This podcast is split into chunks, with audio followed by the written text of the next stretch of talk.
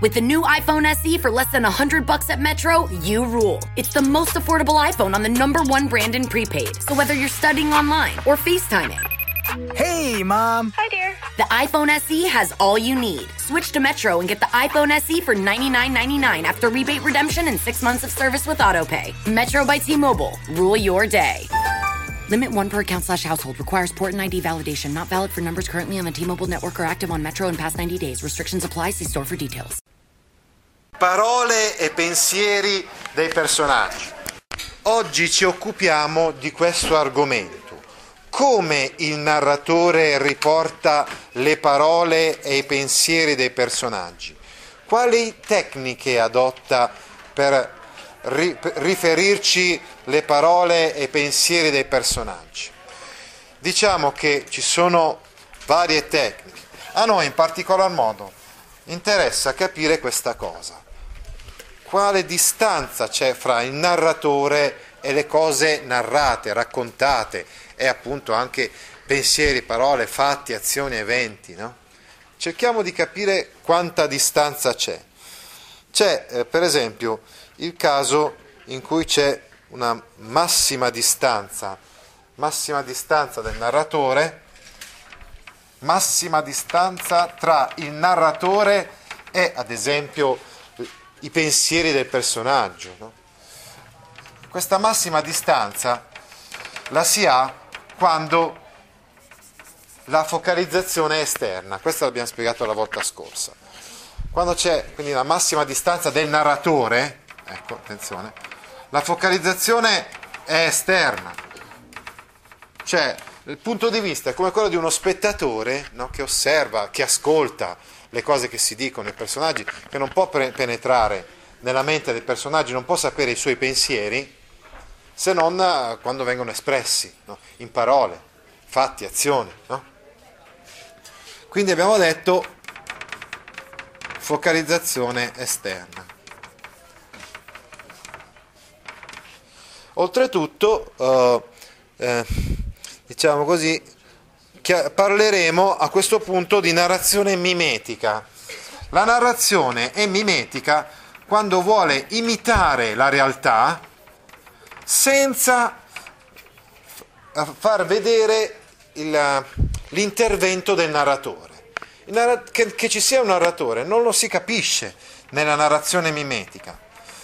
La realtà deve presentarsi a noi in modo oggettivo, come appunto uno schermo cinematografico, diciamo, Una, come una, davanti ad una cinepresa, no? Come se, se non ci fosse proprio l'occhio, diciamo, del narratore, no? A deformare, a interpretare, a giudicare, no? Dall'altra parte abbiamo invece una minima distanza, minima distanza, possiamo dire quindi anche una presenza costante del narratore, una presenza persino invadente del narratore, no? Quando abbiamo una minima distanza è una presenza invadente del narratore, ma sicuramente quando la focalizzazione è zero, quando la focalizzazione è zero, quindi il narratore è on- onnisciente, è sempre presente con i suoi giudizi, con i suoi commenti, cioè quindi la realtà non appare a noi in modo oggettivo, diciamo, no?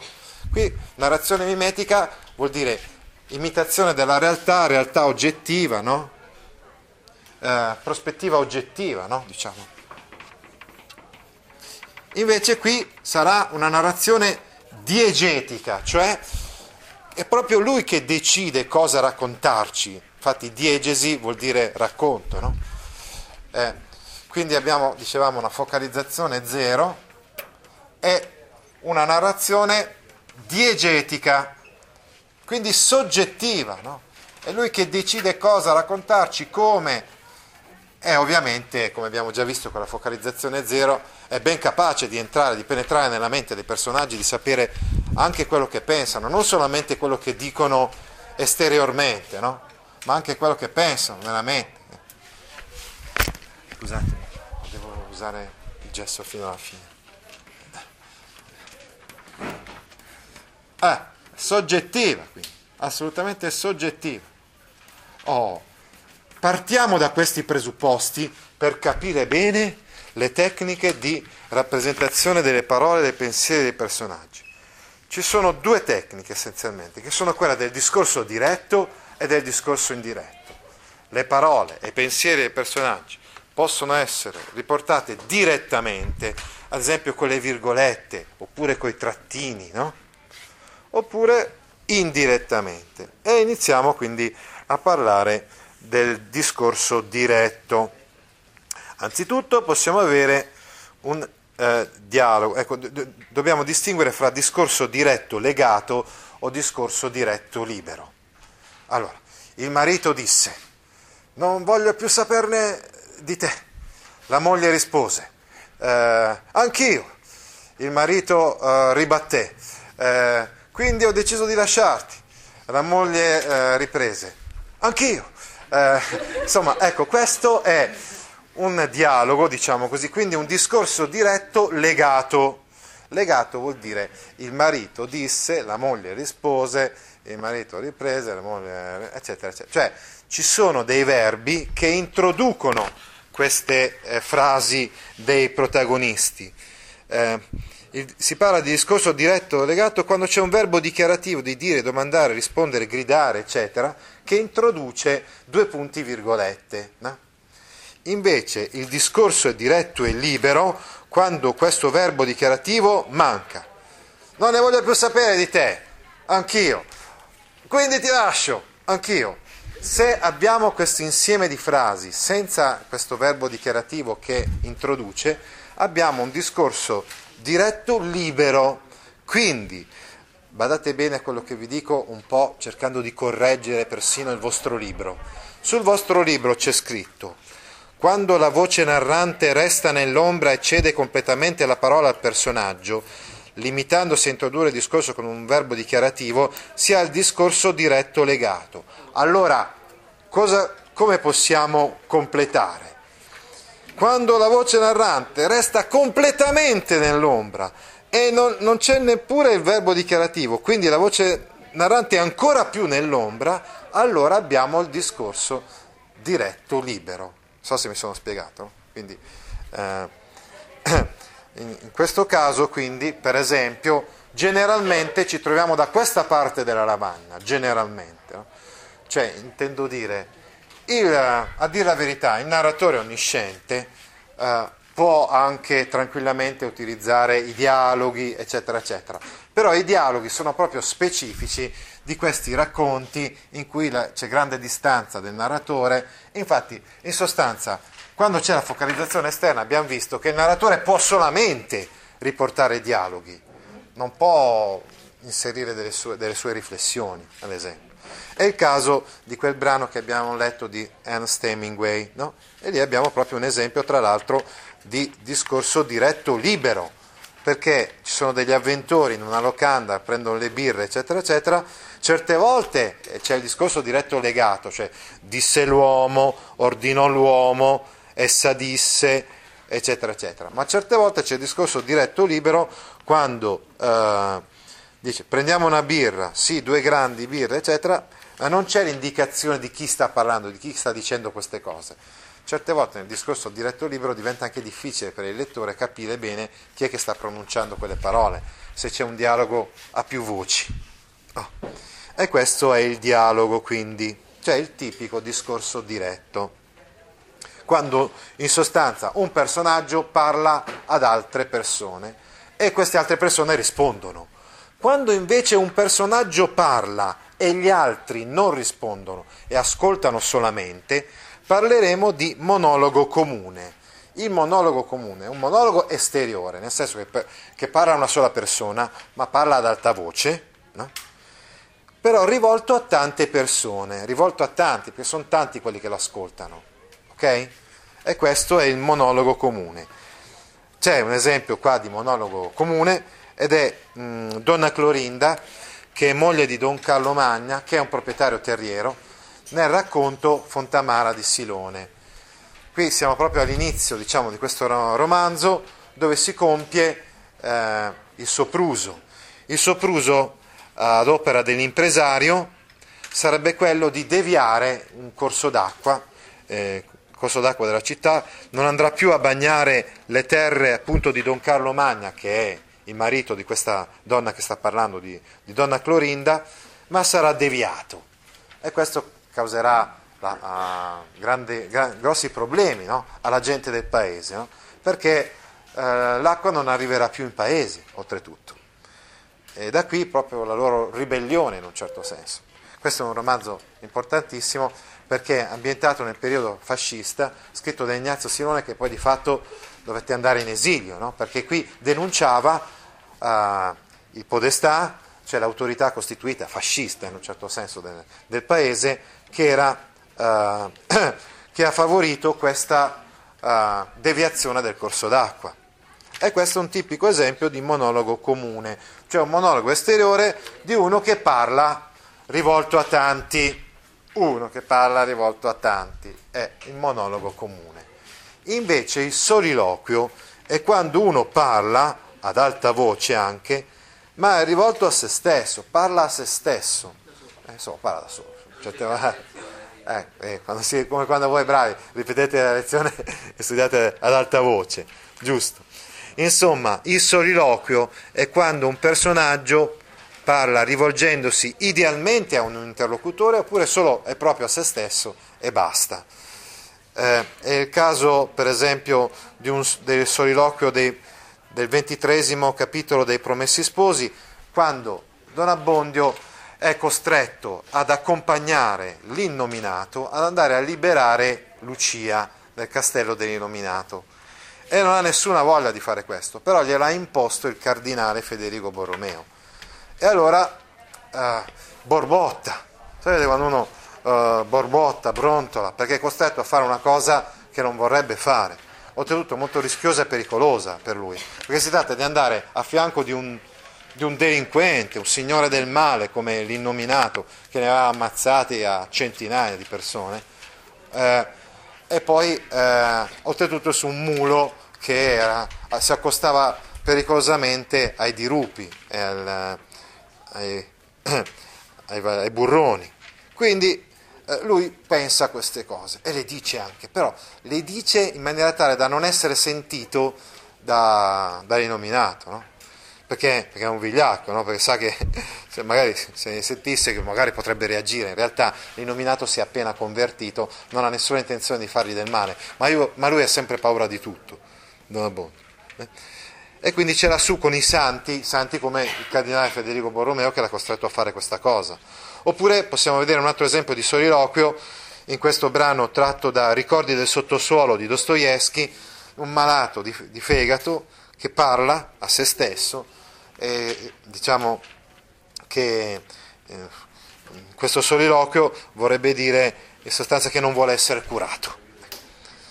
Bene. Passiamo adesso a parlare del monologo interiore. Si parla di monologo interiore quando invece uno non parla, non parla neanche a se stesso, ma pensa, no? Eh, quindi nel soliloquio possiamo dire uno pensa ad alta voce, no? Invece nel monologo interiore uno pensa e basta, non esprime quello che, eh, che pensa neanche a se stesso, e quindi il narratore cosa fa? Riporta i suoi pensieri. Riporta i suoi pensieri eh, senza virgolette, senza suoi interventi, con la maggiore libertà logica e sintattica eh, possibile, però comunque sempre rispettando l'analisi logica, ad esempio, no?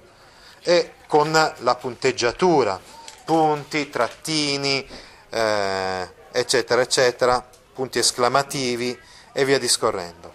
È il caso, per esempio, del monologo interiore del protagonista dell'Ulisse di Joyce, Leopold Bloom, quando fa colazione.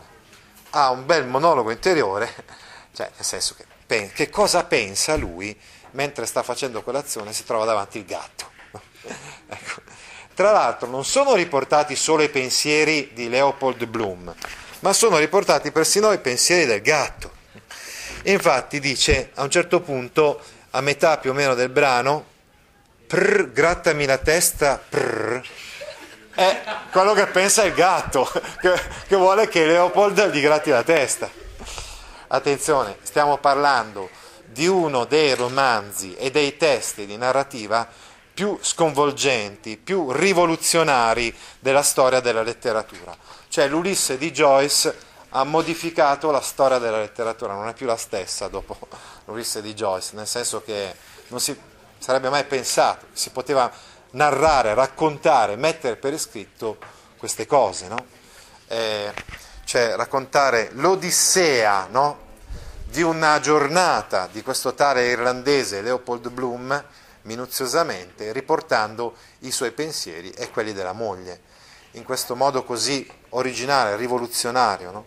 Questo del monologo interiore è sicuramente un modo rivoluzionario, ma quello del flusso di coscienza lo è ancora di più, perché lui, cioè James Joyce e uh, Virginia Woolf, furono i, i primi narratori a utilizzare la tecnica del flusso di coscienza. È vero che è un, un termine inglese, no? Che poi dopo abbiamo tradotto così, ma il termine originario è stato coniato in lingua inglese stream of consciousness, cioè il flusso di coscienza, in cui sono riportati i pensieri addirittura senza nemmeno la punteggiatura, cioè un incontrollato fluire di pensieri nella mente che non soggiace ai, cri- ai criteri ordinatori della razionalità e della sintassi. Cioè, quando finisce una frase, nel flusso di coscienza, non c'è neanche il punto. Capite? Come, come mio alunno nell'altra classe che, che fa il tema e poi dopo aver fatto il tema mette i segni di punteggiatura. Male, molto male. Perché poi effettivamente anche lui, quando fa questo lavoro, non riesce a mettere giusti i segni di punteggiatura e quindi mancano sempre comunque. Eh, ecco, quindi esatto, quindi insomma i segni di punteggiatura bisogna, bisogna metterli mentre si sta scrivendo. Immaginiamo di parlare ad una persona e quindi abbiamo delle pause mentre parliamo, mettiamo le virgole quando ci sono le pause e i punti quando termina il periodo, ma nel flusso di coscienza non c'è tutto questo. Allora pensate com'è il rivoluzionario James Joyce, lui riporta liberamente i pensieri di, Mom, di Molly Bloom, la moglie di Leopold, nel dormiveglia prima di addormentarsi. Provate a immaginare alle undici e trenta di sera, quando noi siamo sotto le coperte, stiamo per addormentarci, ma non siamo ancora addormentati.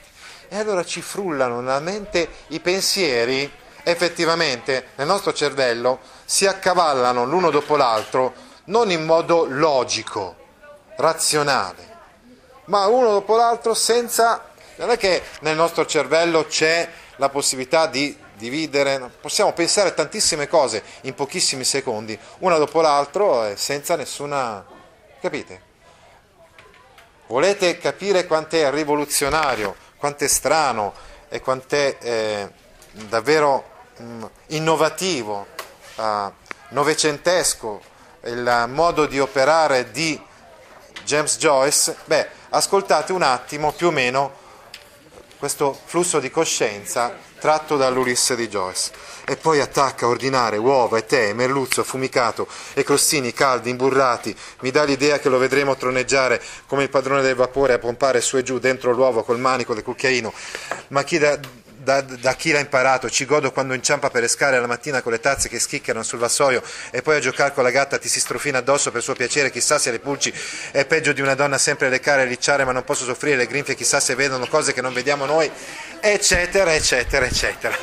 Cioè, tutti i pensieri di Molly, per esempio, appunto, su cosa eh, deve comprare da mangiare, sui negozianti, sul marito, sulla gatta, perfino alla fine eh, con l'amante, quindi andare a trovarsi con questo tale Boylan, eccetera, e far l'amore con lui, eccetera, viene tutto riportato senza segni di punteggiatura.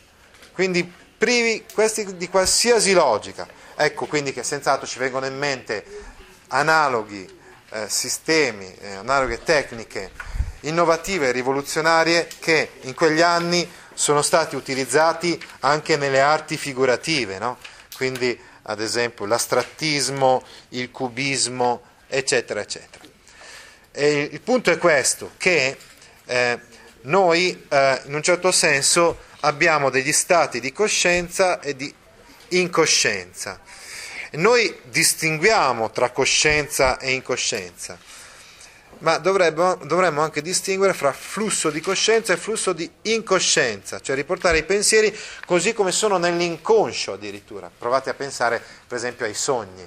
E infatti in quei primi decenni del Novecento ci furono alcuni scrittori che si misero in testa persino di mettere per iscritto il, i sogni, gli incubi, no? La cosiddetta scrittura automatica. Un esempio del genere lo possiamo vedere anche nel brano Tratto dall'amante di Abraham Jeshua, e lo potrete vedere leggendo a casa. Adesso invece però appuntiamo la nostra attenzione sul discorso indiretto. Abbiamo detto infatti che il narratore può riportare le parole e i pensieri dei personaggi in modo diretto, quindi fa parlare loro, fa parlare i personaggi, o comunque riporta i loro pensieri dei personaggi direttamente, oppure in modo indiretto. È chiaro che il discorso indiretto di per sé si, si porrebbe dall'altra parte della nostra suddivisione, cioè il discorso indiretto è comunque, si, si vede che è opera di un narratore, giusto? Cioè il narratore che ci riporta a lui, no? Quello che dicono i personaggi, non fa parlare i personaggi direttamente, ma ce li riporta a lui, no? E quindi eh, ci troviamo appunto in una narrazione che a noi sembra più diegetica che non mimetica, eh? Bene. Tuttavia vedremo che ci sono delle eccezioni. Eh, anche qua infatti dobbiamo ben distinguere fra il discorso indiretto legato, che è sicuramente opera di un, di un narratore, mh, eh, insomma, che è un narratore non esterno, un narratore o interno o onnisciente, e il discorso indiretto libero, che invece potrebbe essere, cioè scusate, nel discorso volevo dire indiretto legato, la focalizzazione è zero interna, mentre invece nel discorso indiretto libero in un certo senso ritorna la focalizzazione esterna, e adesso capiremo perché. Il discorso indiretto legato è introdotto da verbi dichiarativi. Ve lo ricordate il discorso diretto legato? È introdotto da verbi dichiarativi, quindi il marito disse, la moglie rispose, eccetera. Ecco, il discor- allo stesso modo anche il discorso indiretto legato è introdotto da verbi dichiarativi. Eh? Quindi, per esempio, disse che lei sola il giorno successivo sarebbe andata a vedere quel film. Verbo dichiarativo stavolta però più il che. Non è verbo dichiarativo due punti virgolette, come nel diretto legato. Quindi dicevamo, disse che. Quando abbiamo un disse che... Rac- Uh, raccontò che, eccetera, abbiamo un discorso indiretto legato. Ci sono i modi e i tempi delle proposizioni subordinate. Certo, disse che c'è una principale e una subordinata oggettiva, no? Trasformazione di pronomi a verbi e altre espressioni. Certo, perché se il discorso è diretto è, è, è diretto legato, avremo due punti virgolette. Ad esempio, disse due punti virgolette, domani io sola andrò a vedere questo film. Se diventa invece discorso indiretto legato, sarà disse che lei sola, da quell'io, pronome personale di prima persona nel discorso diretto, diventa lei nel discorso indiretto. E così anche altri avverbi, espressioni, eccetera. Per esempio, il domani diventa il giorno successivo, no? Andrò a vedere, andrò, futuro, diventa condizionale passato, sarebbe andata. Oh. Un altro esempio di discorso indiretto legato lo si può trovare in questo racconto di Dino Buzzati. Si disse che in cielo, mentre la creatura moriva, risplendesse non una luna ma due. Si raccontò che per tutta la città uccelli notturni e cani si lamentassero lungamente, eccetera, eccetera. Si sparse la voce che molte donne, ridestate da un oscuro richiamo, uscissero dalle case inginocchiandosi e pregando intorno all'infelice. Bene, questo è il discorso indiretto legato, ma noi adesso dobbiamo appuntare la nostra attenzione al discorso indiretto libero, Ovviamente tutto ciò che è legato tende più ad essere, a vedere insomma la massima distanza del narratore, massima, scusate, la minima distanza, scusate, del narratore e la presenza invadente del narratore quando è legato. Quando invece è libero entriamo in una sfera che è più vicina alla, alla focalizzazione esterna, dicevamo, ed è maggiore la distanza. Noterete che qua mh, quindi abbiamo detto massima, qui nel discorso indiretto abbiamo la massima presenza del narratore, minima distanza, massima presenza del narratore. È chiaro che quando c'è la massima presenza del narratore c'è al contrario la massima distanza del lettore. Eh sì, perché quando siamo in questa sfera il lettore è distante in un certo senso, e tutto quello che viene raccontato passa attraverso la mediazione del narratore. Il lettore è distante dai fatti. Invece qua il lettore è distante il narratore qui, e invece è molto più vicino il lettore, perché il lettore sembra poter assistere alla scena, alla vicenda in prima persona, come se fosse uno spettatore che vedesse anche lui la... Dicevamo quindi che il discorso indiretto libero si pone però un po' a metà, nel senso che è vero che è un discorso indiretto, quindi di per sé il discorso indiretto dovrebbe essere da, da questa parte, no? Cioè dovrebbe indicare una, una, una presenza del narratore, no? Che è lui che ci introduce pensieri, parole, eccetera, eccetera. Ma se è libero, ecco che il personaggio riprende un po' di spazio. Qui è quando il personaggio è, eh, come dire, toglie spazio al narratore, mentre da questa parte è il narratore che toglie spazio al personaggio. Chiaro? Nel discorso indiretto libero, in un certo senso, il personaggio riacquista un po' di spazio, lo erode addirittura quella che sarebbe la parte del narratore. Invece riporta il pensiero del personaggio. Ecco cosa avviene nel discorso indiretto libero. Non ci sono più i verbi dichiarativi, no? Assolutamente, perché è nel discorso indiretto legato che ci sono i ver- eh, verbi dichiarativi. Quindi nel discorso indiretto ni- libero si attenua la presenza del narratore. Se questo è il massimo della presenza del narratore, nel discorso indiretto libero, no? Ci avvic- cioè si attenua questa presenza del narratore. Mi seguite? È una cosa un po' anche logica la spiegazione di oggi, eh? E si riportano in forma indiretta le parole e i pensieri, ma senza interporre i verbi dichiarativi, no? E quindi addirittura alcuni hanno detto che è un, in un certo senso anche questo un monologo interiore. Non è più un monologo interiore diretto come quello che abbiamo studiato prima, ma un monologo interiore indiretto. Se noi leggiamo per esempio questo brano tratto da un racconto di Guy de Maupassant, ecco, noteremo in particolar modo in corsivo quelle parti che sarebbero di per sé del narratore, ma che in realtà costituiscono il pensiero del personaggio. Capite? Ad esempio, si alzò risoluto a eseguire questo progetto. Attenzione, il progetto del soldato prussiano sarebbe quello di consegnarsi ai nemici, per esempio, di arrendersi, no? Senza più aspettare un minuto.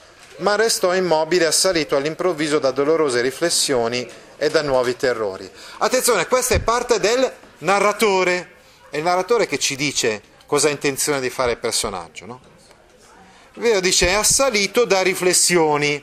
Attenzione però, queste riflessioni non sono riportate a parte, ma ancora in quella che sarebbe la parte del narratore. Dove sarebbe andato a costituirsi, sono i pensieri del soldato prussiano, non sono i pensieri del narratore. Capite cos'è un discorso indiretto libero? E come? Da che parte? E immagini orrende, immagini di morte affluirono nel suo animo. Ecco, immagini orrende, immagini di morte affluirono nel suo animo, riprende spazio il narratore, capite? Poi riprendono i pensieri però del personaggio, no? Avrebbe corso pericoli terribili avventurandosi solo col suo elmetto a punta per la campagna, eccetera eccetera. E insomma, quindi studierete questo alternarsi di discorso eh, de, diretto, cioè questo alternarsi, scusate, questo è sempre un discorso in diretto libero, ma alternarsi del punto di vista del personaggio e del punto di vista del narratore. Ora, per sintetizzare le cose che abbiamo appena spiegato sulle tecniche di presentazione delle parole, dei pensieri, dei personaggi, leggiamo un racconto di Italo Calvino.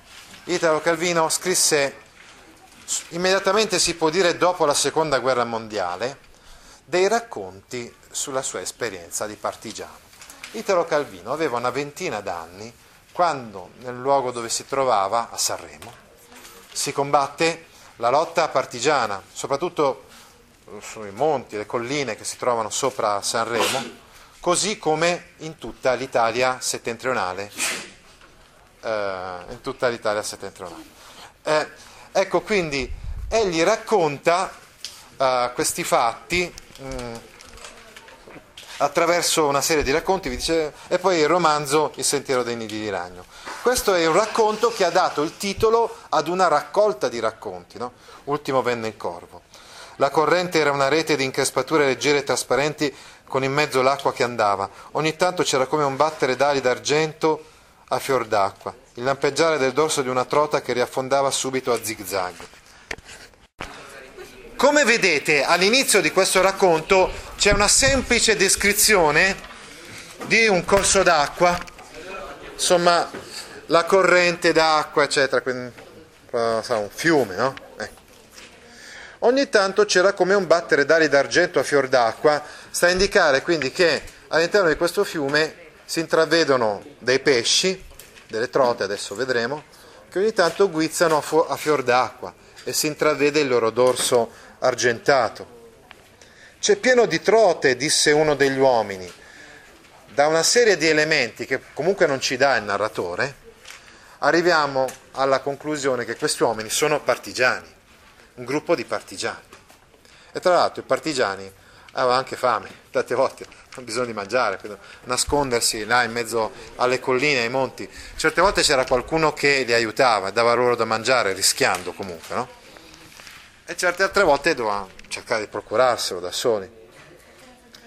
Uno dei partigiani dice: se buttiamo dentro una bomba vengono tutti a galla a pancia all'aria, le trote, se buttiamo una bomba le, vengono, le uccidiamo tutte. Disse l'altro, si levò una bomba dalla cintura e cominciò a svitare il fondello, cioè la parte posteriore di questa bomba. Allora s'avanzò il ragazzo che li stava a guardare, un ragazzotto montanaro con la faccia a mela. Mi dai? Disse, e prese il fucile a uno di quegli uomini. Ecco, tra l'altro la lotta della resistenza in questi racconti e soprattutto nel romanzo del Sentiero dei Nidi di Ragno di Italo Calvino viene vista anche come un gioco. A quell'epoca molti dei partigiani erano anche ragazzi, ragazzini, insomma. Abbiamo detto che Italo Calvino aveva una ventina d'anni, ma c'erano spesso fra i partigiani anche tredicenni, quattordicenni, eccetera. E allora era molto in voga giocare con queste cose qua, cioè tipo, non so, pistole, fucili, eccetera. Ecco. Mi dai, disse, prese il fucile a uno di quegli uomini. Cosa vuole questo? Disse l'uomo e voleva togliergli il fucile. Guarda questo bambino qua, ragazzino.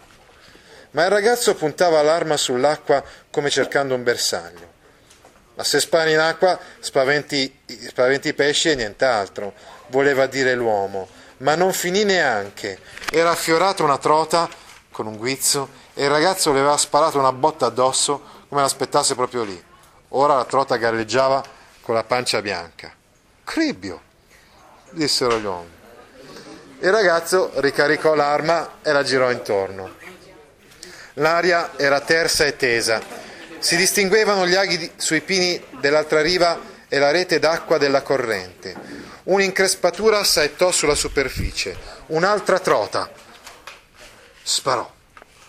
Ora galleggiava morta. Anche la seconda trota ha fatto la stessa fine della prima. Gli uomini guardavano un po' la trota e un po' lui. Questo spara bene, dissero. Il ragazzo muoveva ancora la bocca del fucile in aria. Era strano a pensarci, essere circondati così d'aria, separati da metri d'aria dalle altre cose. Ecco la riflessione che fa Italo Calvino in questo che è uno dei suoi primi racconti. Ci fa venire in mente anche altri racconti, no? E dice, infatti, la riflessione che fa questo ragazzino: c'è l'aria che mi separa da quella cosa lì in fondo. Io con questo oggetto magico posso accorciare immediatamente questo, questo spazio, cioè fra queste due cose, e posso bloccare quella cosa lì, una volta per tutte. Se si tratta di una trota, l'ammazzo, ovviamente. Quindi era strano a pensarci, essere circondati così d'aria, separati da metri d'aria dalle altre cose. Se puntava il fucile, invece, l'aria era una linea diritta, invisibile, tesa dalla bocca del fucile alla cosa, al falchetto che si muoveva nel cielo con le ali che sembravano ferme. A schiacciare il grilletto l'aria restava come prima trasparente e vuota, ma lassù all'altro capo della linea il falchetto chiudeva le ali e cadeva come una pietra. Allora il falchetto lì in alto, in aria, in aria, lontano, lontano. E qua vicino. Cioè, eh, eh, diciamo, si avvicina proprio la realtà, no? Dall'otturatore aperto usciva un buon odore di polvere. Il buon odore di polvere, quindi vi ricordate quello che vi ho detto prima, cioè queste cose, un po' questa guerra, no?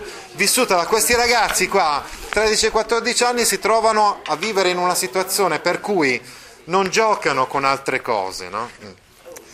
Si fece dare altre cartucce, erano in tanti ormai a guardarlo, dietro di lui, in riva al fiumicello, le pigne in cima agli alberi dell'altra riva. Perché si vedevano e non si potevano toccare quelle pigne? Come fare per avvicinare immediatamente queste pigne che erano lontane da lui? Perché quella distanza vuota tra lui e le cose?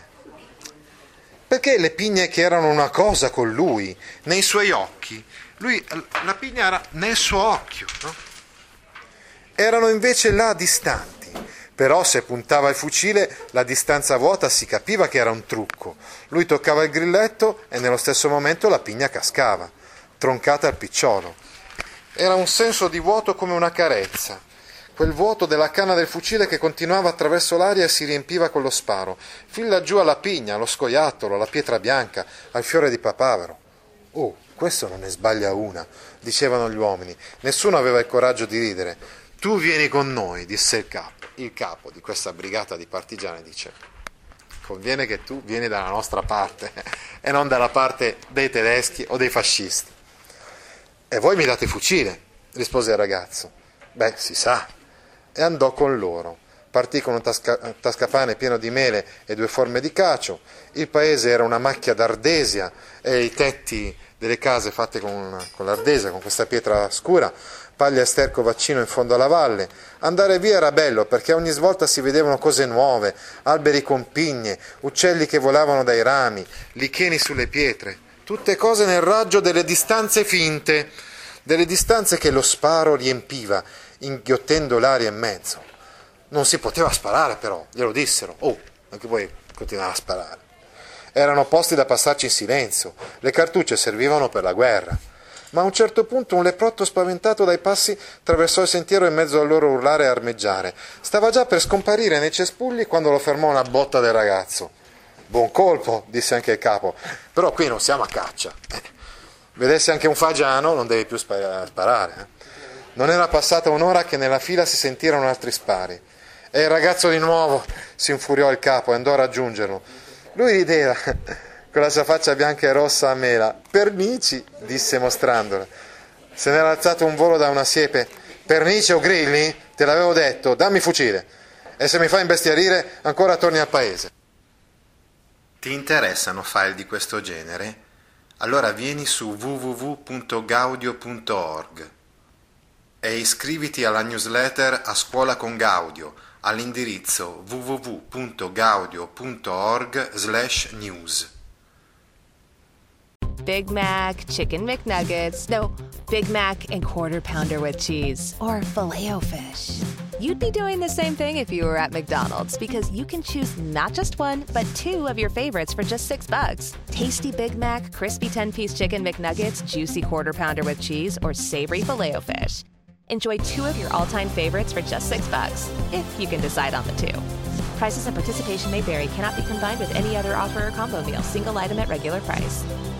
With the new iPhone S E for less than one hundred bucks at Metro, you rule. It's the most affordable iPhone on the number one brand in prepaid. So whether you're studying online or FaceTiming.